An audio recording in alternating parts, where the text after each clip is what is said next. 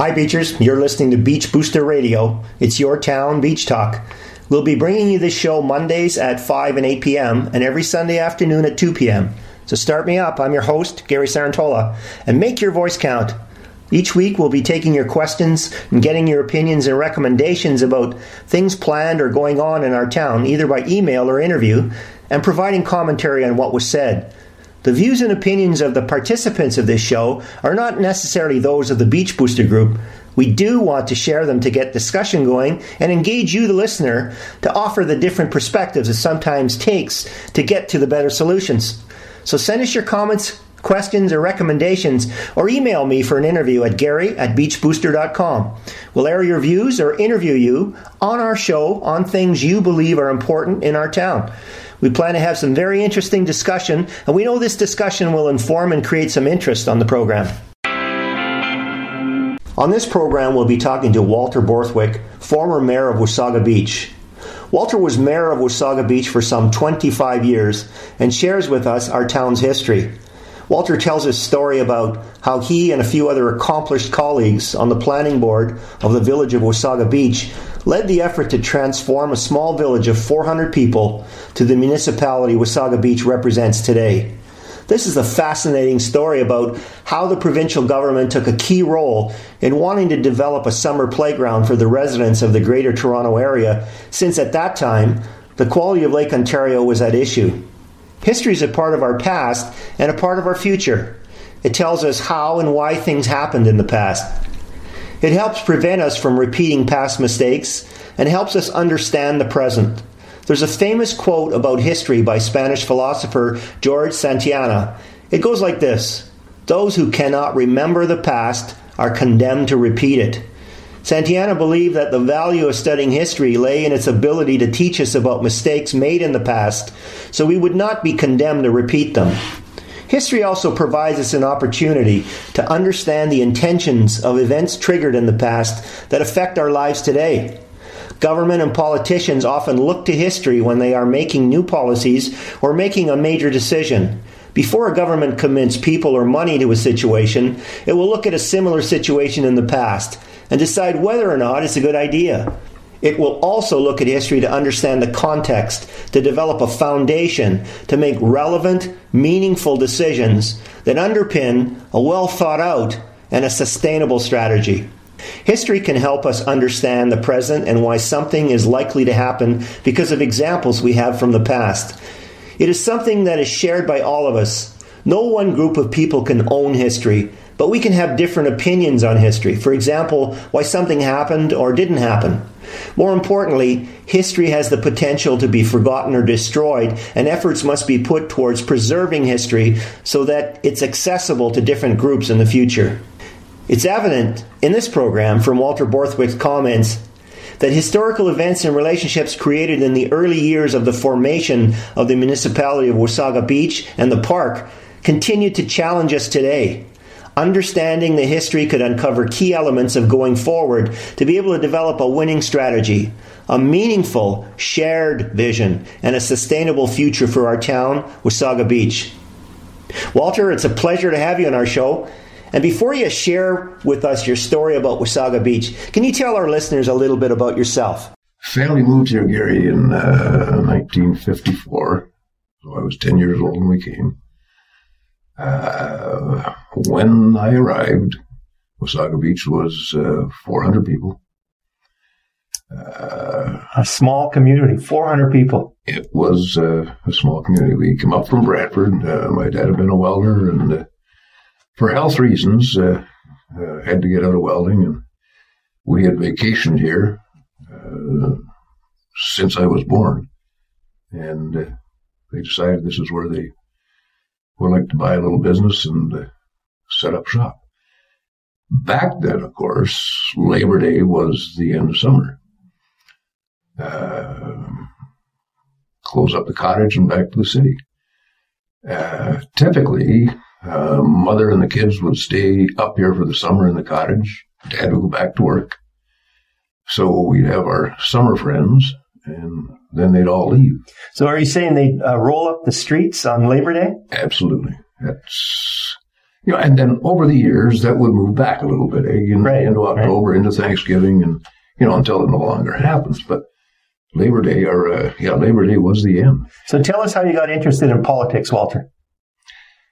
Well, the interest came because of the province's moves to create the provincial park in Wasaga Beach. And tell us more about that provincial park, that history that really became uh, the, the foundation of how Wasaga Beach moved forward. Okay, so back in the 60s, the province uh, took a look at what was happening uh, in the GTA and in, in Metro, in Toronto. And Lake Ontario wasn't in good shape. Uh, when they took a look at what they were going to do to provide a beach experience for all those people in the uh, in the GTA, uh, they couldn't do it in Lake Ontario. They took a look at Wasaga Beach and said, "Well, you know, that's where people go anyway. Why don't we take a look at creating a provincial park? An hour and a half, well, in those days, maybe two hours north of the city, Right. but still something that they could drive to in a day."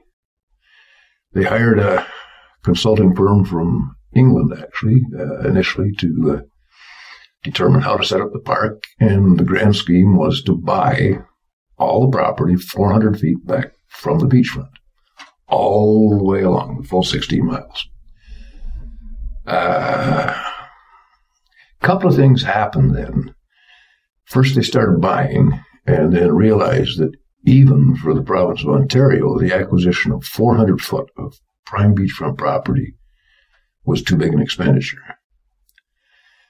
They also realized at that time that what they were doing is they were buying property in Nottawasaga Township, west end of the beach, in Sunnidale Township, Oakview Beach, in the old village of Wasaga Beach, and in uh, Flos Township to the east. So they were buying property in four different municipalities.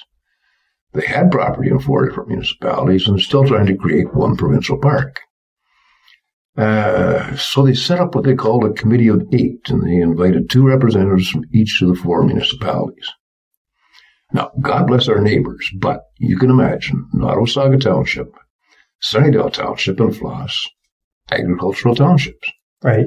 They really didn't care what happened. Yeah. What does the beach. mean to them? That's why we've got uh, houses built on streets and streets that don't line up. Uh, back in the early part of the 19th century, if you wanted a building permit at the beach, you really didn't need one. I mean, they didn't care. You bought your property, you, you went and built. Uh, the big issue was the agricultural issues. We can understand that. But fast forward now into the 60s, and uh, now we've got four municipalities sitting around a table with uh, provincial representatives, and nobody could agree. So, So did you ever get to a master plan that anybody signed off on? absolutely, absolutely, that was the big scheme.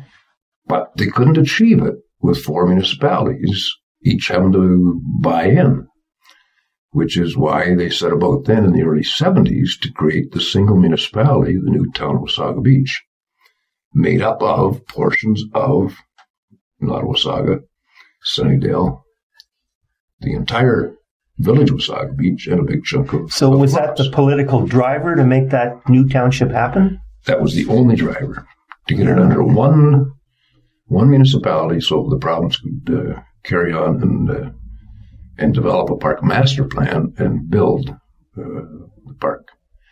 That's so back to the question you asked me, how did I get involved? Uh, I was asked to sit on the planning board of the uh, the old village of Wasaga Beach back in the uh, late '60s. And we had some really interesting people uh, as part of that board. Jack Hawley was Sturgeon Point Marina, and Jack was a former mayor of Weston. Gord Braniff, who had came from Collingwood, uh, bought a set of cottages down here. Gord was a former mayor of uh, Collingwood. So you're saying you had a few heavy hitters on that some, that there were some great people involved, Yeah. and uh, it was uh, enlightening. It was fun. It was a real learning experience to sit with these people and and be part of creating this new municipality. From that, that's exactly what happened. The boundaries were basically drawn by the extent of the beach and, and where the properties were being acquired by the province. Took it back to around the 12th concession. I mean, not quite that far, but Right. pretty close to where the boundary is now, uh, to separate the agricultural land from the beach land. And voila, we've got the new town of Saga Beach created uh, as of January the 1st, 1974. Um, the old village at that time was 2,000 people. We've grown from 454 Right. 20 years later to, to a 2,000. But that population doubled overnight. Like we went from 2,000 to 4,000 with the creation of the new town. Okay, so here you are. You're on that committee. Now, did you get to be a councilor or did you get to be the mayor uh, quickly? How did that work? Uh, well, there was uh, then an election for the creation of the, for the new town, and it didn't coincide with the uh, the standard provincial elections. It just happened that it was going to be a year ahead. So the first council of the new town was elected for three years, whereas in the province it was a two-year term I see. that, of course, put it into sync with the rest of the province. So the first council actually had a full three-year term. Uh, and yeah, that's that's what got me involved. I ran for council. Uh, the creation of the town, the issues, uh, trying to establish a degree of fairness with what the province was trying to do, uh, to make sure that the municipality was going to get their due, and it was clear there were going to be some battles. So that's really what kind of whet my appetite, and uh, that's why I ran for council. So, so was there a clear path on what the course would be for Wasaga Beach, or did you have to create that course even as the new council now? Uh, there was a course being set out in the park master plan, uh, but what we and what that involved was uh, at that stage we didn't even have definitive boundaries for the six park areas. Now all we had was a bunch of properties that had been built, some lines drawn, and some negotiation to take place as to uh, uh, what those beach parks would actually look like. The dune park was a little different story. I mean, it was fairly easy to define and it was a large parcel of property. Like in the uh, in the beginning, the uh, the provincial government had about twenty five percent of all the property in the town of Saga Beach, the new town. I see. So uh, it it was interesting. We also had all kinds of streets that uh, no longer went anywhere. They headed towards the beach, and then all of a sudden you're into a whole bunch of property that the province had bought.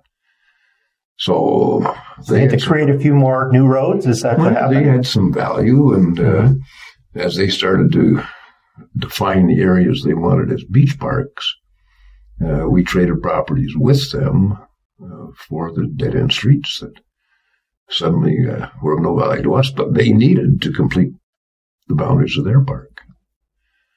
And um and I guess as part of the entire thing, if the whole thing was going to work and they were going to bring hundreds of thousands of people, uh, remember that at that stage we had one washroom on the beach. So, I mean, it was pretty clear that something was going to have to happen. That's why the province got invited in the first place. The old village of Saga Beach couldn't provide the washroom facility for the. So the initial responsibility for facilities was put on Ontario Parks or the predecessor to that. Yeah, ultimately, the old village said, we just can't provide washroom facility for all these people that are coming up. We need help. Uh, that happened about the same time the province recognized that they needed to develop an alternative uh, for a beach experience, and it kind of grew from there.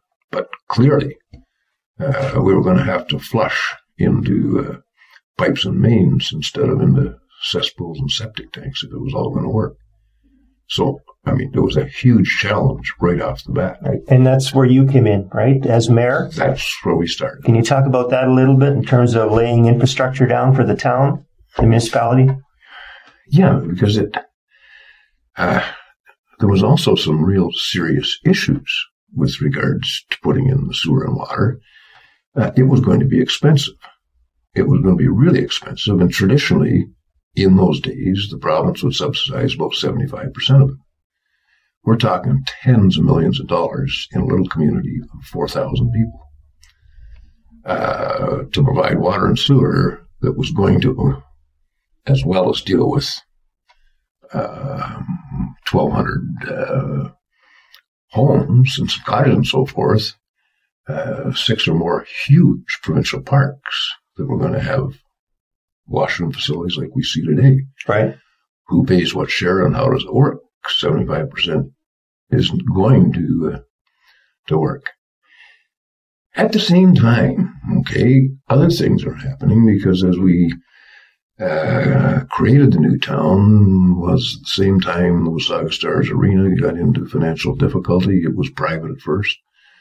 Uh, local service clubs got together and with the municipality we bought an arena. Fine for the locals, but you know the seasonal residents were not happy with Oh, they had a tax burden that they felt was not uh, their arena, issue. They had an arena where they came from. They didn't right. want to chip in and pay for it up here. They had sewer and water where they came from.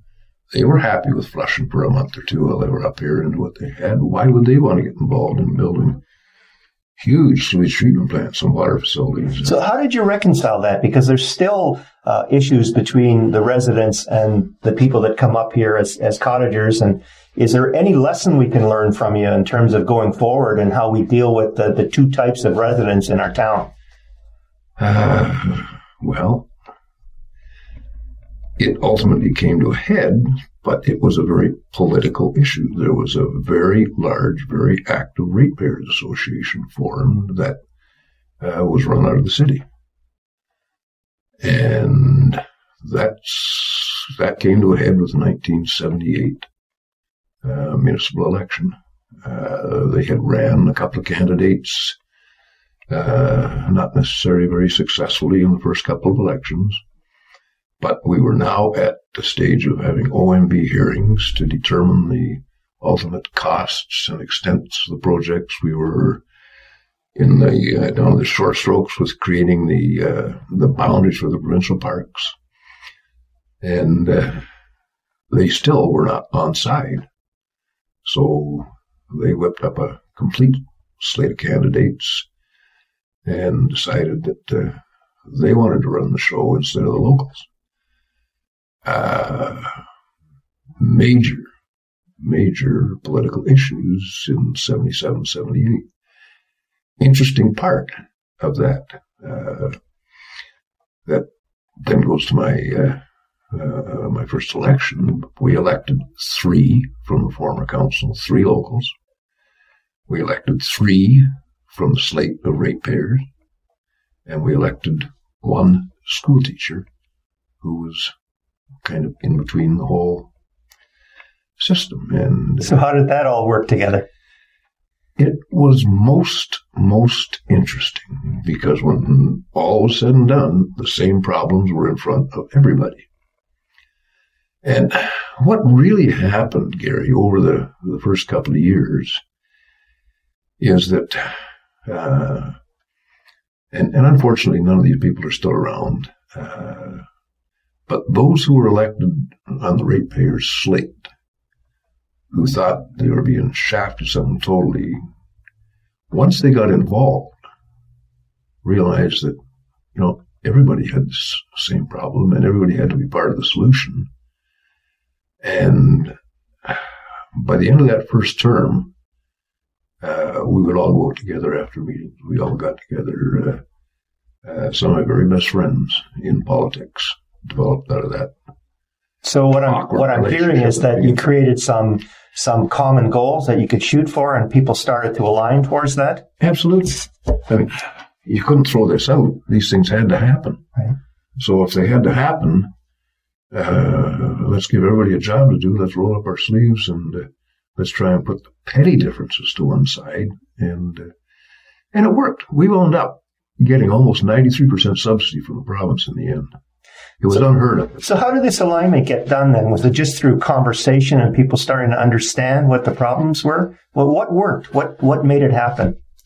Just the realization that it was going to happen anyway. Okay, the province was going to build this. They were going to create the park, and it was either going to be with our input or without us. So we had to get our act together in order to. Mm-hmm. Well, I guess what happened, we wound up with a common enemy in those days. And the enemy was Queen's Park.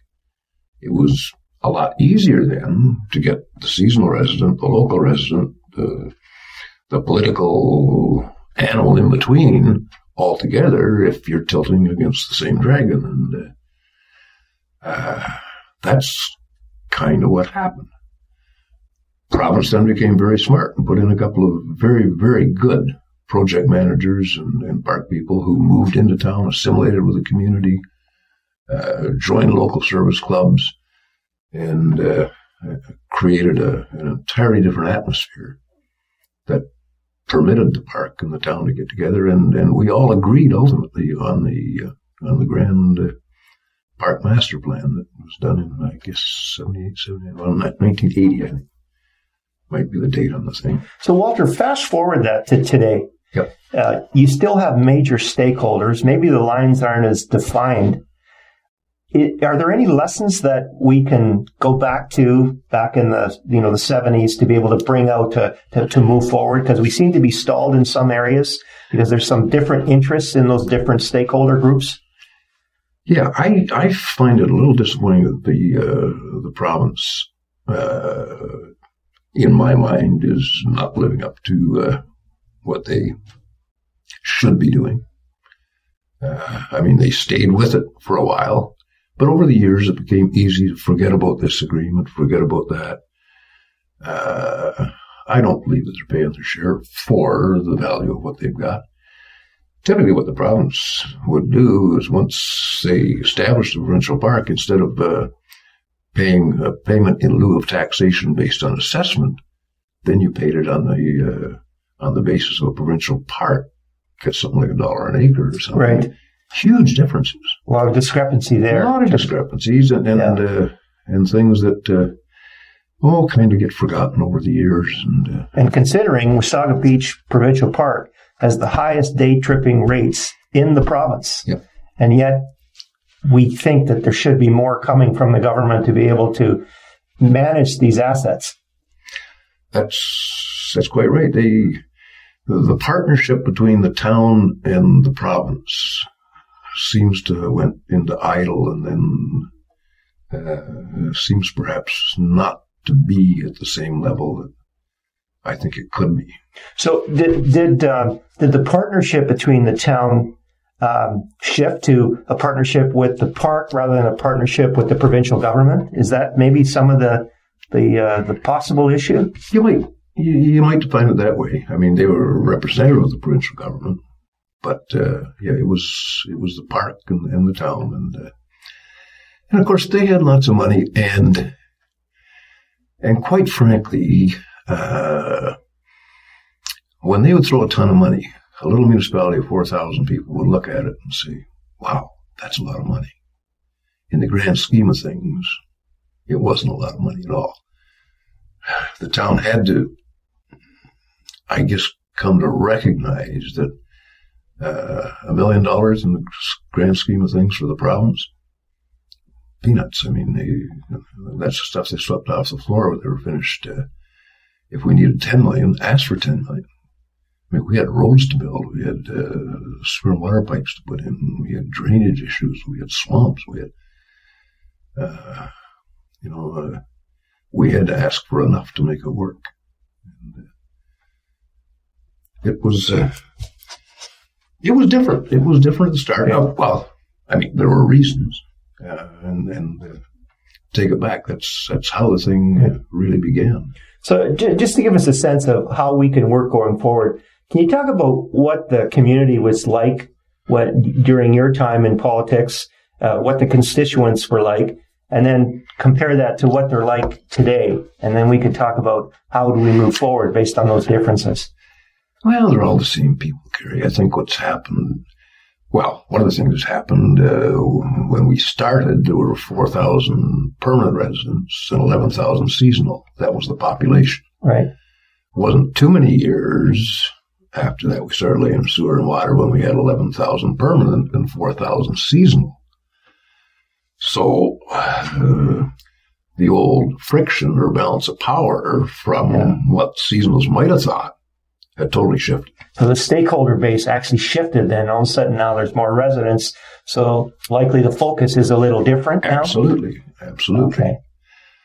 Uh, it became a, a, great place to, to move into, you know, uh, a place people wanted to come to.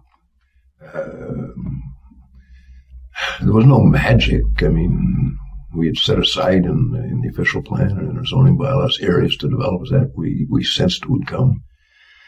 Uh, it was happening all around us. I mean, it was going to happen here. Uh, what became a little bit awkward was as these people moved in, they loved it, loved being here, but they also wanted to be the last one in. Please close the door. Right. I, have experienced that myself, and I'm, I'm wondering, you know, you still have to look to the future, and yet people are happy here and they don't want things to change. But yet, if you want to become a sustainable community, you need to do things. You need to lay a bit of track. So, how do you deal with that? Well, it's something that Wasaga Beach has had to deal with for years, and uh, it's one of the toughest ones uh, because it impacts tourism. Right. Uh, we've got all kinds of wonderful people moved in. I'm not, I'm not saying anything about that. We also have a lot of people who moved in that are quite happy if the roads aren't packed on weekends with tourists, or if they can wander down and park anywhere on the beachfront on any day of the week and not have to put up with tourists. And maybe if their house is down around the main area, the noise at night uh, from the tourist might be offensive. Uh, we have a built in problem that we have always had and will always have. Mm-hmm. But we've got to find a way uh, to become more tourist friendly. In, in my, we're off topic maybe a little no, bit. No, no, we aren't. You asked me how, how yeah. Let's let's pursue that because you know. Do you have any insights on how we can again come together with you know a common goal and then find a common enemy, so to speak, so that we can work this out together?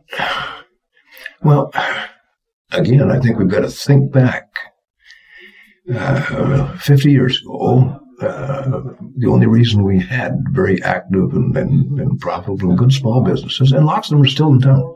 Like there's Guy Puccini down the road here, well over 50 years, Ernie Osborne up at the end, well over 50 years. They go back to that kind of thing. What made them successful and, and year round operators is they had the summer traffic. And in that two months or that two and a half months, uh, they got uh, enough of an extra boost that they could stay open and provide service in the wintertime. And that happened with all kinds of our. And we appear to be losing that boost today from the last few seasons that uh, we've seen in, in the beach. I don't think there's any question about that. That's that seems to be happening, and it's an issue. Uh, the only reason we got some of the things we got in the way of commercial, and I'm talking now about the bigger places, uh, is because we built the population. However, once we built pop, uh, got the population that let us get some of the national chains and so forth in, that same population uh, didn't seem as tourist friendly and if we're going to keep the ancillary businesses, the small private businesses, uh, we got to support them. We can't support them enough. They still need that bump in the summer. They need tourism. Not just summer tourism. I mean, cross country skiing, skiers who stay here in the winter, snowmobiling. Snowmobile capital of Ontario is Wasaga Beach. I mean, it's it's still a great place to come and live and, and and vacation and recreate, do all these things. It's, it's in our backyard. That's why we all came. That's why we all stayed. Uh, we just have to sit back and uh, and somehow find a balance as to how we can, uh, in my mind, be a little more tourist friendly. We're not going to have factories. Nobody wants factories. Factories closing all over the place. Midland, Collingwood, Owen Sound. I mean, if you lived on factories, you died. I mean, then we said, okay, so what you do, you don't need uh, a steel mill. You don't need a shipyard. We need a high tech thing. Hell, the competition for that is incredible. We tried. We couldn't attract it. Yeah, we have natural capital, as they say right here. Why not use it? 10 miles of the finest water and the finest beach ever. How many people? Six million, an hour and a half from us to the south? How many places would kill to have what we have? We got to get our act together and somehow get back to making it work. So, Walter, it sounds like you have a lot of information that you need to share with the community, and I'm thinking I have to invite you back. So, just to end this initial session, if you had one thing that we should focus on going forward, what do you think that would be? Oh, one thing is pretty tough, Gary. One thing is pretty tough. If you're going to invite me back, let me think on that one and let's see if we can't uh, maybe broaden the question a little bit and look at a few things. What do you think? That sounds really good, Walter. So what we'll look forward to is any questions from our listeners to be able to uh, work this forward and, and learn more about the, the origins of Wasaga Beach and how that history can help us move forward. So uh, listeners out there, just send your questions in to Gary at beachbooster.com and we'll have another session with uh, Walter Borthwick, former mayor of Wasaga Beach. Want to thank you very much for coming on the show. This has been incredible in terms of really getting a good understanding of how we got here and, and how those issues are still alive. We have to manage them in terms of stakeholder groups and moving forward and building a good community. So thank you, Walter. You're very welcome.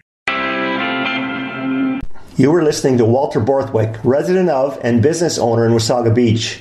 Walter spent 25 years as mayor of Wasaga and was instrumental with other Wasaga Beach leaders in working with the provincial government in a partnership to develop the park and transform Wasaga Beach Village and surrounding township areas to make up the town of Wasaga Beach. The Beach Booster Group, from its origin, has been committed to celebrating the history of the beach and building the future of the beach, respecting its glorious past.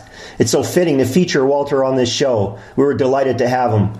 Walter told us his story and the beginnings of the park and the town back in the days when the town had a key role in the park master plan and Wasaga Beach Service Clubs had a prominent role in developing the town. Walter intimated that our partnership with Parks Ontario, the Ontario government, does not seem to be as prominent since the founding years of Wasaga Beach. Walter is another community leader to acknowledge that we're not going to have the factories and industries to carry the day for small Ontario municipalities anymore. He talked about the need to strike a balance between the folks who come to live here because they love the lifestyle and want to close the door to preserve it, and the local businesses that need tourism to survive year round existence from the boost they get through tourism visitors. In a nutshell, Walter told us that we need to be more tourist friendly to sustain a community that will have the services that our year round residents expect. I'm excited to invite Walter back to address the questions and comments you have about the history of Wasaga Beach and how it should be respected as we make plans to create our future for this community going forward. You can email me at gary at beachbooster.com or call the Beach Booster office at 705 241 9762. We'll record your comments and questions and air them on the show or provide answers on our Beach Booster blog. I'm Gary Sarantola, host of It's Your Town Beach Talk. Talk to me.